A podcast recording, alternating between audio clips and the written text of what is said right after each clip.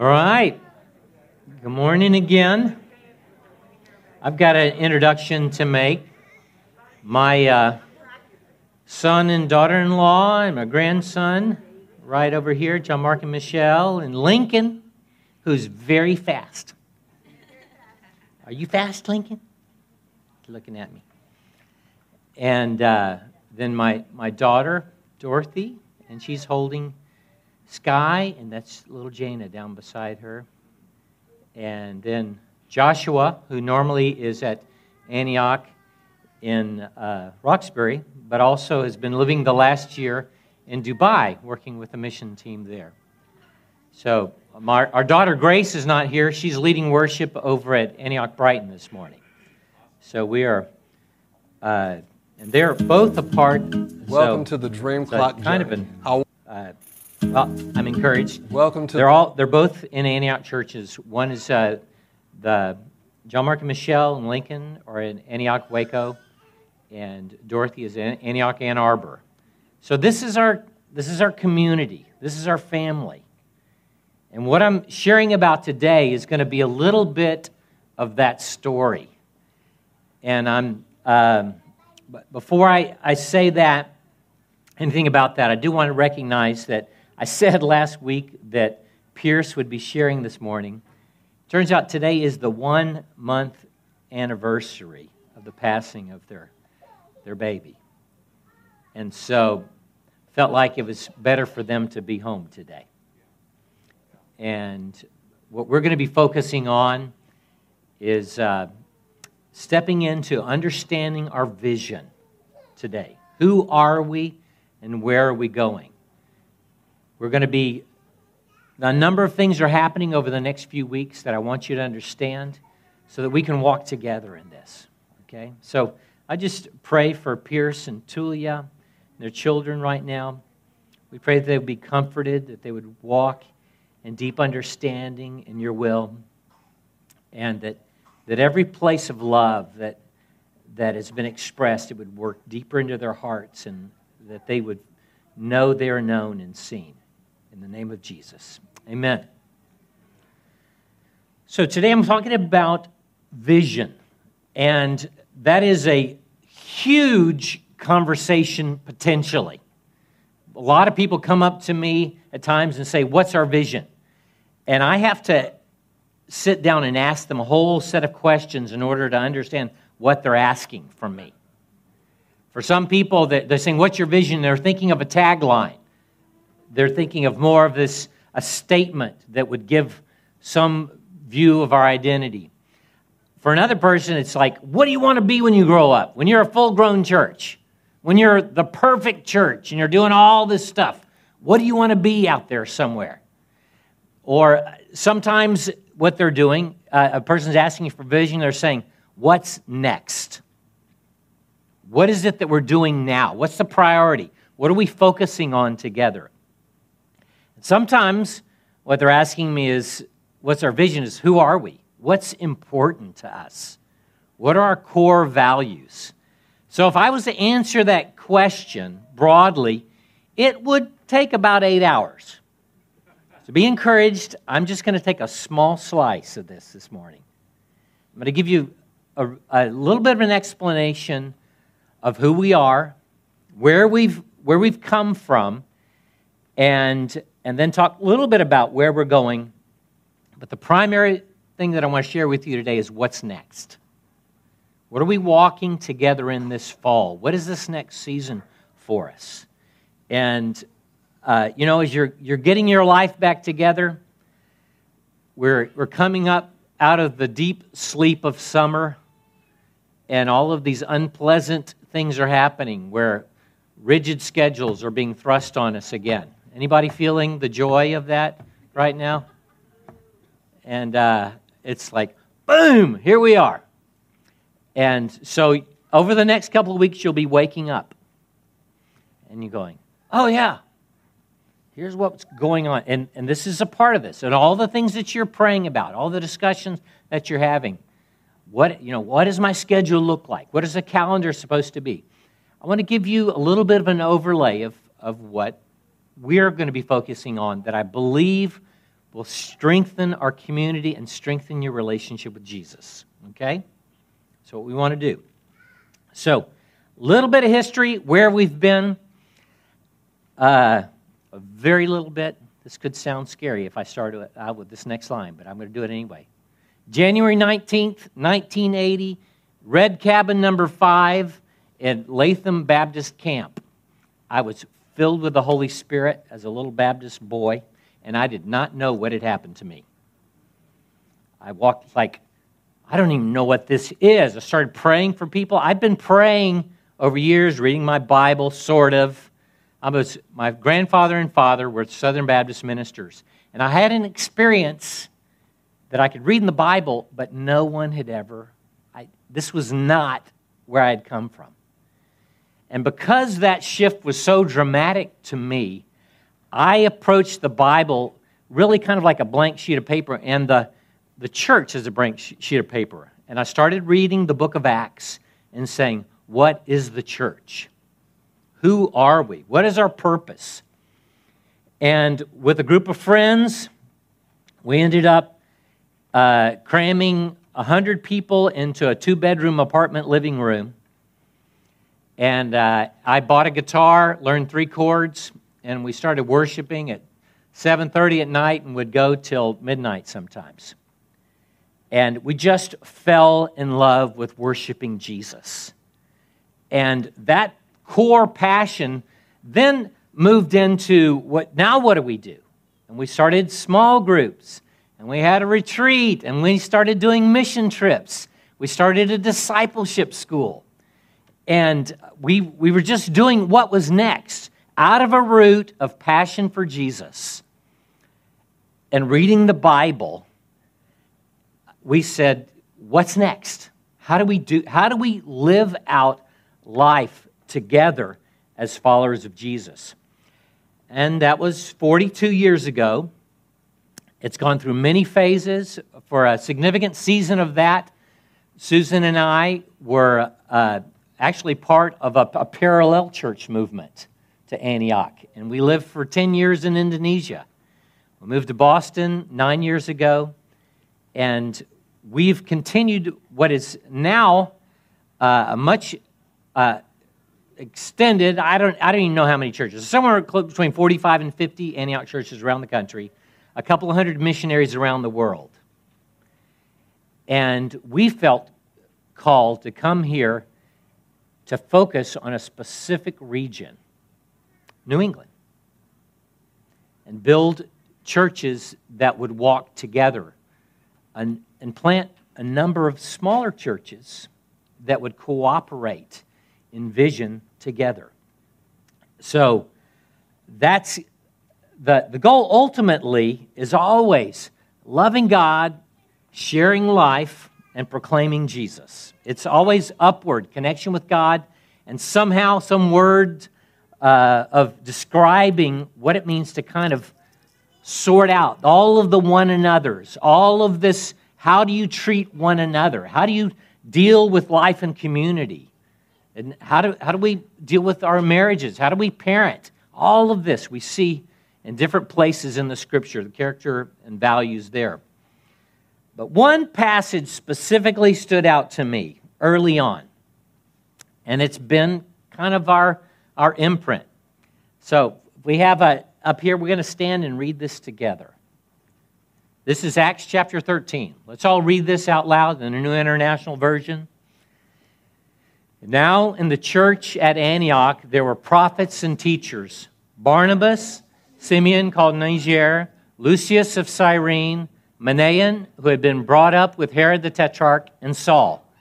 While they were worshiping the Lord and fasting, the Holy Spirit said, Set apart for me Barnabas and Saul for the work to which I've called them. So after they had fasted and prayed, they placed their hands on them and sent them off. You can be seated. You can leave that passage up there. So this is this is what we want to be like when we grow up. This is why did this scripture get so burned into me? I don't know. Maybe it was the Lord. A lot of times people say, We want to be a part of the New Testament church. And I'll turn to them and say, Which one? Laodicea? You know, Ephesus? there were multiple New Testament churches, and they all had problems. There's not a perfect New Testament church, but this is one of them. And in, in Antioch, there's things that happen here that, that inspire me. This story is amazing. The first thing that inspired me is this is a missionary, this is a rooted missionary passage. And I just, something about the gospel going to all nations gets me fired up. The sacrifice related to it, the difficulty of it inspires me because I believe that's, that's such a core thing in our faith. We're not here just to get your needs met, just to build friends, to be encouraged. You're called to the cross of Jesus. You're called to sacrifice. You're called to lose your life. This is the, the Savior we're following went to the cross, and that's where He's leading us. So there's some place where you're to lay down all that you are and pick up who He is and follow after Him. But in this passage, what we see that's impressive to me is diverse gifting, diverse culture, diverse socioeconomically, that's rooted in a missionary gifting that's deeply connected to prayer and fasting. So, diverse gifts. All five Ephesians 4 gifts are expressed in this church apostle, prophet, evangelist, pastor, teacher. I'm not going to break all that down, but you can dig into that. It doesn't have specifically all those words, but we can see it as it doesn't say apostle, but that's exactly what happened. They sent out Paul and, and Bar- Saul, Barnabas and Saul at this point in time. So, a diverse community where all of these gifts are being expressed, and diverse culturally. It's got a number of different nations that are expressed he- here. And so we also see people, there were people in this church we know because they reached to the, the poor. There were poor in the church. And then there was a guy that was a friend of the king, brought up, raised up with Herod the Tetrarch. So they had wealthy and poor living out life together. And let me just say, this is hard. I'm inspired by this vision not because it seems cool, but because it is so challenging. And in our community, the diversity that's here is powerful and hard. Because trying to understand someone that comes from a different cultural background is it takes a lot of communication. It takes a lot of process. It takes a lot of forgiving. It takes a lot of time to build that in community. But if we walk there, it builds a strength that will allow us to impact the world. If we can figure out how to love each other, we can invite other people and say, just watch us love each other. Does that sound scary? What does our world need right now? What is one of, you know, whatever list that you're thinking about, one of the biggest things in our world right now is the challenge of, of dealing with different races, different cultures. And so we can look anywhere and say, we're a mess. The world is coming apart. But the church is learning how to do this. And I believe this is where the life is from. This is where the healing can come out of.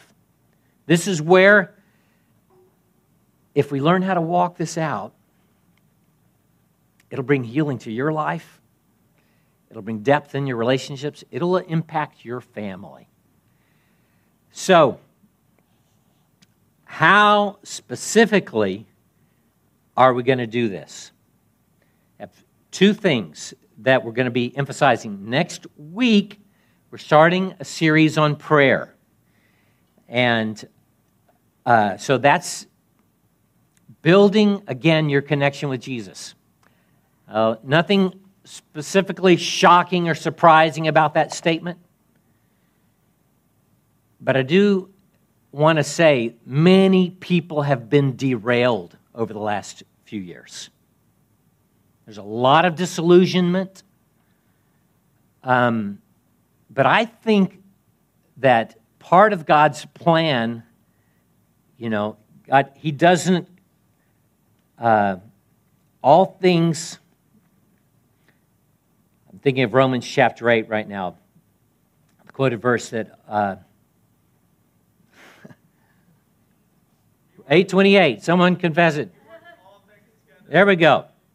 I needed one more cup of coffee this morning.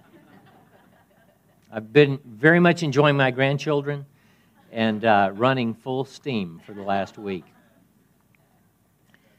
And um, uh, all things work together for good for those who love the Lord and calling, are called according to his purpose. So in that passage, it doesn't say all things are good. And it doesn't say God causes all things. But it says God causes all things to work together for good. So, what we're doing, even in this pandemic, I believe God is using to do a massive global reset of a church that was asleep. And a lot of the filter that's happened, if you were just showing up because that was a nice thing to do, I think that God's put a reset into the system. He's saying, Come back to me, walk with me, hear my voice, have a relationship. So that's one of the first things that we're doing is emphasizing prayer. And I'll be teaching on a, a, a series that I've used. Uh, you know, these are large numbers that I say. I can throw out 20, 30, 40 years and then get you to guess. I'm, I'm almost 37. now, I've been around a while. So I've been praying this format of prayer for 30 years. Not every day, not every week, but this has been a, a guide for my life of getting a vision of the character of God. And I've there are seven specific focuses of prayer. For me, it's like I want to get a hold of as much as possible of a vision of the character of God and try to hold on to that and just be stretched. So the, the overarching word is holiness. And under that, different words that stretch us out are complete, perfect, mature, pure, whole. All of those words are extreme words. Words that make you feel like a failure. Feel like you're not there yet. But you just, just hold on. I believe if we ask Jesus in his name, according to his will, in agreement, he'll do it. And we're not asking for a new car. You can ask for a new car, that's fine. But I think if we ask him to build his character in our lives, that's a prayer that he'll answer. And we can have confidence of that. And you can, you can move into different lists. You can pray through Galatians 5, the fruit of the Spirit. But here's my list, okay? And you don't have to have my list. But I challenge you to start with a list. So here's what's on my list. Number one, praying for the fear of the Lord. I believe that's the deepest motivation. It's the beginning of wisdom. It's so it's a constant part of my prayer life that He would build that in me, He would build it in my family, in my marriage, in our community. Number two, pray for. This is out of Ephesians 1 17 through 19. And these are all what I would call apostolic prayers. They're all New Testament prayers. No, take that back. There's some Psalms, there's different things in here. And I'm going to hand this list out. They'll, they'll, we're still cleaning it up a little bit. My. Uh, apparently I, I needed some edits and some new graphics. If you know how to do fancy graphics, talk to me after the service and you can maybe help make it pretty. Second one is to be filled with the revelation, wisdom, and discernment of God in relation to His Word, our family, and ministry. Pray big prayers. Number three, see if you like this one, that God would bridle our tongue, our thoughts, and inward man and give us a spirit of discipline. That's do it, Lord, in us. Your thought life lined up with the will of God. Your words lined up with the will of God, His character. Number four, pray for a spirit of prayer and intercession. Pray without ceasing. How's that happen? There's, there is an anointing, there is a grace of prayer that He can fill your life with. So I've asked that a few, 10,000 times or so. Number five, pray for a spirit of love and humility, putting God and others above yourself. I can, I can get excited about humility. That may sound odd, but it's, it is so inspiring for me to think about actually growing in humility and honoring others above myself. Wow! Number six, this is pray for the manifestation of the Holy Spirit for ministry power, gifts, miracles, conviction, dreams, and visions. That's a part of the character of God being released in us. You're, it's, it's the being and the doing are connected. They're intended to be a part of a whole. There's a tension there. And the last one is, again, this is, this is just a focus. This is not completely complete. There may be something else that you have. But for me, this is a good stretch. This is a place that I've allowed myself to put some priorities in my prayer life that have given me a track that I've walked on for 30 years. The last one is pray for boldness, joy, and victory in persecution. Is that a good prayer? You want, you want to embrace the fire instead of running from it? Boldness and joy in the middle of it. All right, do that in us. Do that in me. So that's that is going to be one of our focuses. We're going to, I'm going to challenge all of us to walk together for 21 days in daily prayer. Whatever, we'll, we'll talk about how you would do that in your own life. We want to restart. Let's get some momentum. Let's get a focus and just get some consistency. There's going to be a daily Zoom call for those that want to opt into that for prayer time in the evenings. So we're going to we're beginning again and focusing on God in prayer. Amen? And then we're going to use a tool called the dream clock to help us walk out our community and discipleship. We've got video uh, by Clarence Hill. He's an Antioch pastor in Oklahoma. And uh, this is the book he's written. He was here in February, and uh, he's a friend. He stayed, he and his wife stayed with Susan and I. This is a little introduction right here. Welcome to the Dream Clock Journey. I want to give you a quick overview of the Dream Clock so you can have a taste of what you're going to be learning. All we want to do with these 12 questions is for you to be able to say, I think I might be at this or that hour on the dream clock. Hour number one is called self locating. Who are you referring to when you say us and our? Are you aware of your palace? That's what we're looking for. Hour number two is called seeing others.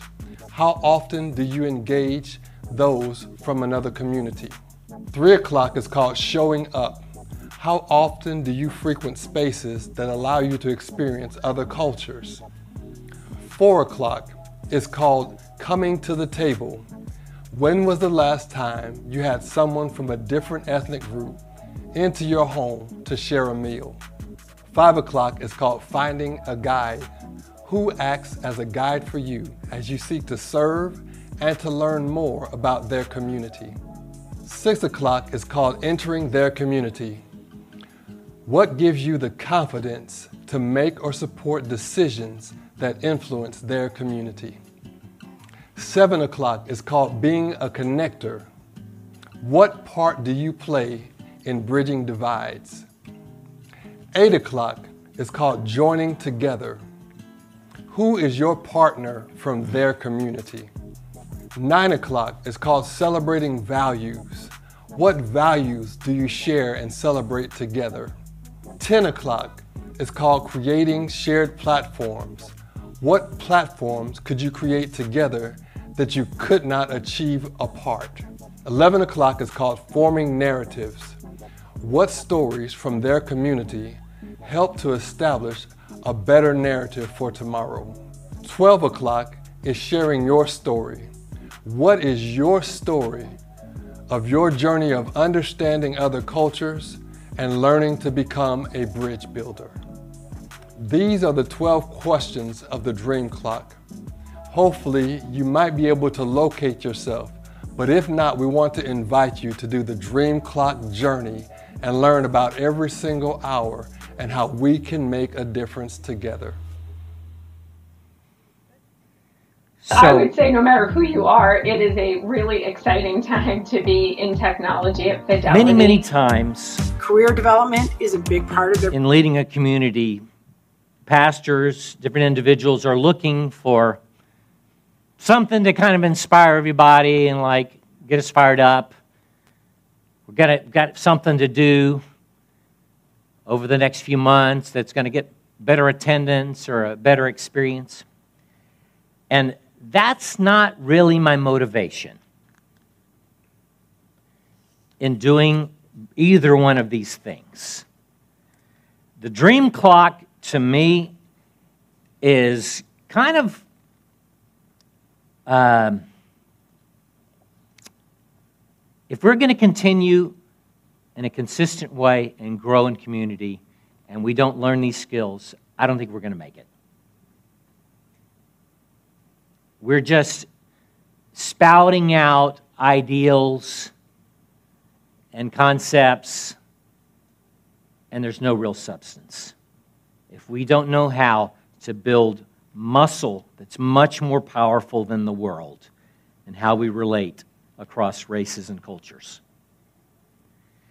And this is not just a one semester thing. This one of your groups might take two years to go through this. But I, I you know, I, it, I want to point out one thing. How many Christian words did you hear him say? This is not a Christian book. He's a pastor. He uses this with police departments. He uses this consulting education systems. He uses this in being requested by government agencies to come in and help them deal with all the junk that they're in the middle of. And he's a pastor. What if the world was calling us and saying, Can you help us fix our problems? We got to figure out how to fix our problems first. We got some work to do. And back in the 80s, when I was only three years old, I had a very bad attitude about church because I saw so many times people just kind of being used up and thrown away by a system of performance. We're doing this thing and asking for money and building bigger buildings, and it, it really broke my heart. And that's, and I said, it's, uh, I believe Romans. Also, God is true, though every man be a liar. And rather than looking at church systems and people and saying, What's wrong with Jesus? we look at Jesus and say, What's wrong with us? How do we need to change? Looking at us and saying, What's wrong with the Bible? Let's look at the Bible and say, Where is the reality and the substance? And be transformed into His image. So, this is hard. Do you want to do hard things? Or do you want to just kind of attend meetings? If you don't do hard things, you will move into unbelief. You will move into disillusionment if you do not pursue Jesus into difficult things. You'll start saying, Jesus doesn't do that. No, we're not going to ask that. No, no, no, no, no. We only, we only ask Jesus this much. But I, I don't know about you, but I believe in eternity. I've experienced Jesus in a profound way that I know that he is more real than I am. The things that are not seen are eternal. The things that are seen are subject to change. So I want to line up with His will. And we're doing that through prayer and a structured process where we learn where are you in your process, 1 to 12, of understanding how to relate to other cultures. And I, I am so delighted, so honored that a friend of mine has had this experience. I can get him on the phone and say, How's it going? And we're having this problem. We're dealing with this. And that he and his wife and his kids, they're amazing. They're beautiful people. And we're, so we're walking together not in, in really significant stuff. And I, this is what I want to do.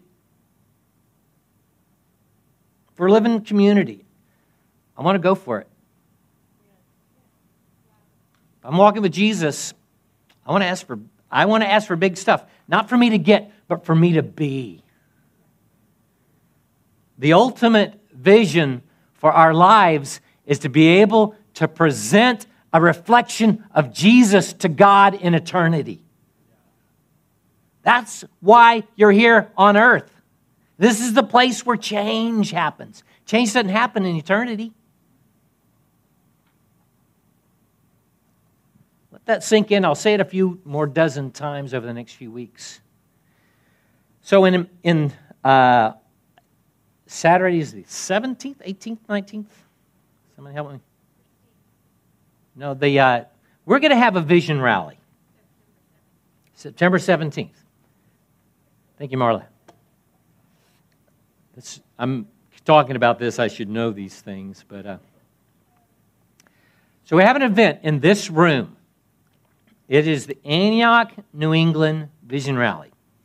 We have five congregations in New England, and I meet with those pastors every month, one on one, and as a group. We have peer mentorship. We're, we're processing life. How do we deal with everything that's coming at us?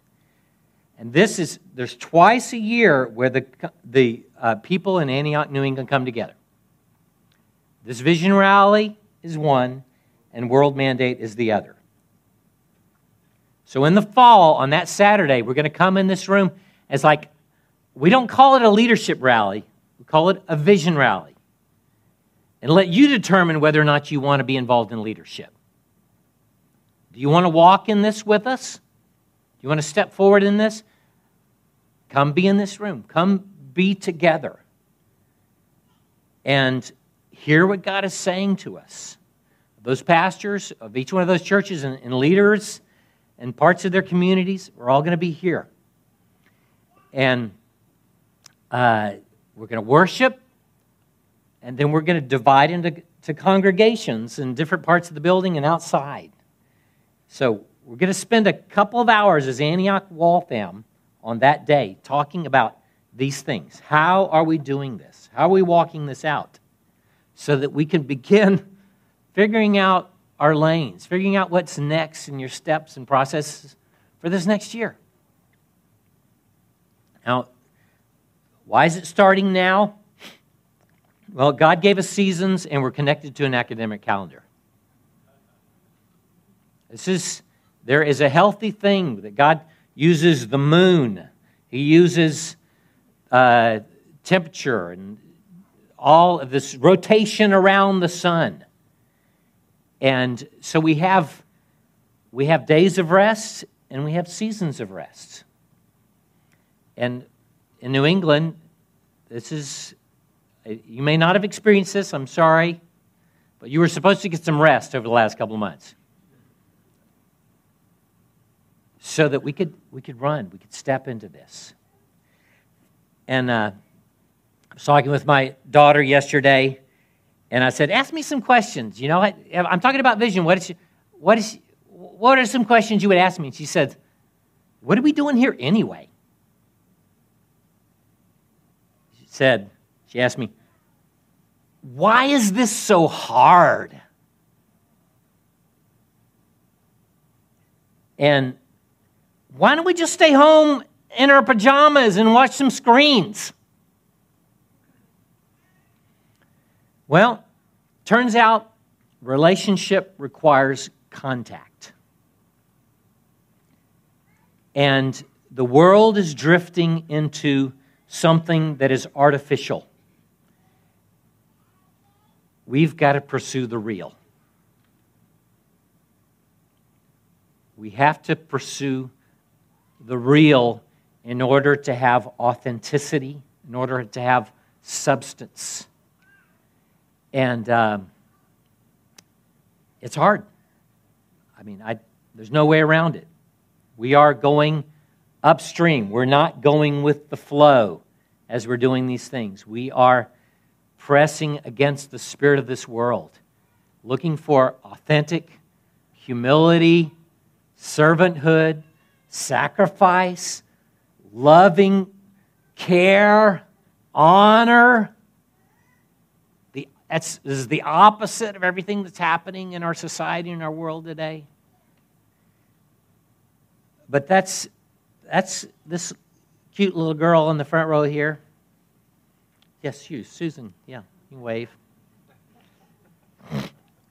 I met her when she was 18.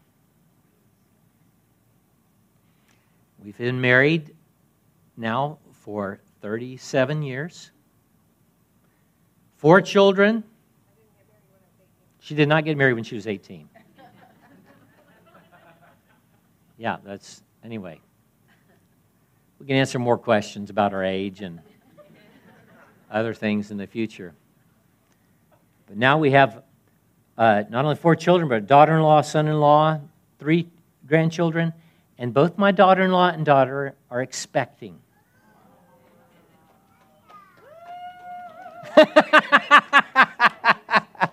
so we're in gear.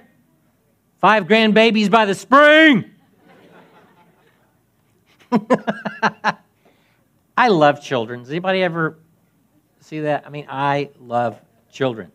Even love furry ones there. But I, I just I sat around the last couple of days and had said, just jump on me. There's a Dr. Seuss book, Hop on Pop, and I just like, hop on me, jump, jump, roll. Anyway, I just, I, what a delightful thing. But I want my children to get substance. And we've, we've lived this life out choosing hard things because our children, we, so here's, here's a parenting principle. We're not preparing the road for the children, we're preparing our children for the road. You may not, I, I, this will take a little while to explain that I'm not, but I'll just throw something crazy out there. We were talking about this last night. We put our sons on bicycles in our town, a million in Asia, and said, get lost.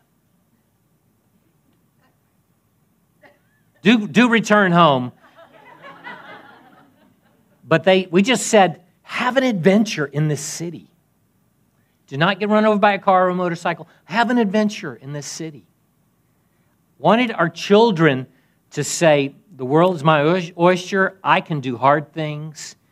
And, and we're, we are not afraid. So every step has been I want more of Jesus. I want more reality and substance and community. And a hugely motivating thing is that my kids continue to walk with Jesus and my grandchildren continue to walk with Jesus their entire lives because they've seen reality. They've seen vulnerability, honesty, humility. Not a performance, not we did it all right. My children have seen me hundreds, maybe thousands of times say, I am sorry. And you'll experience that with me as well because I stick my foot in my mouth. I do things wrong regularly. But it's all in a pursuit of authentic relationship with God and each other. Okay, you want to go? You want to do this? It's not easy. It's a stretch, okay? There's hard things. If we start scratching into this stuff, you're going to offend each other because you really don't understand each other. Every step in this dream clock is like deeper water. Let's go. Let's do this. Let's figure it out. I believe this is the muscle that we need. You know, uh, we talk about evangelism a lot of times. I'm saying, I believe there's going to be a magnet. If we look like Jesus, we can't keep people away. Because this is what they're looking for. Are we answering the deepest questions in society or not? Number one, you got to be with Jesus, okay? I'm not throwing you out there just saying go, go do all this stuff. You got to be with Jesus. You got to be asking some crazy things. Do this in me. Change my life. Ask big stuff. And then, the proof of the pudding's in the eating. That's another little southern idiom. It's like, is the pudding any good? you got to eat it. It's got to, is it real? Is the story that we're talking about real? You got to live it. It's going to be proved out in relationship with each other. And uh, so, does this, this does not mean all your problems are going to be solved. It means you're going to learn how to deal with problems. Okay, let me see. Let's get the worship team back up here. And what I'd, what I'd like you to do is to begin praying about your calendar praying about what are you doing with your life? How are you ordering your days? When are you spending time with Jesus each day? When is it happening? And we're, we're going to get into some of those things, but, but this is with everything else you're putting on your calendar. How are you walking with Him and how are you walking with each other? How are we going to do this? And it's, it's not going to be all resolved today, but this is, this is a taster for us moving forward. And uh, there, there are a lot of people that are not here. It's a vacation weekend, Labor Day. I hope you're having an awesome time today. So, we're going to repeat this. Not this specific message and everything, but in different pieces and parts going to be saying, how do, how do we live this out? So, will you stand with me right now? And I just say, Come. Come to Jesus. We're going to, as we worship, if there's anything in what I've said that's just kind of like, ah, you put a desire, if there's a desire that's risen up in you, I want you to pray about it. Something that said, maybe something's out of line in your in your walk with Jesus, in your time with devotional life with Him. Get it right right now. Jesus, I want to come back in line with you. I want your word. I want prayer and your presence. I want that priority. Greatest commandment, first commandment, loving Him. Let's do that. Let's do first things first, okay? So if you're not doing that, come back to Jesus. Come back to this place. Be praying about that right now. If you are disconnected from community, find your fit. Find out how we're going to walk this thing out. And it, you, you may not even know what to do. Just begin praying. Lord, how do, who do I walk with in this? How does this work for my family? How does this work in my life stage? How does it work in my situation? How do we do this? If you have a need for prayer about any of those things, or you want to pray by yourself, it's great. Come on up to the front if you want to just pray with someone and say, I'm having a hard time with this, or I've got a desire in this place that's not happening. We're going to have a couple of worship songs, and this is a place where we just welcome the Holy Spirit into the room. After the word, we just say, Lord, come. You just listen and leave. This is our chance to say, to invite the work of God into whatever He's saying to you right now. So connect with one another or come down to the front.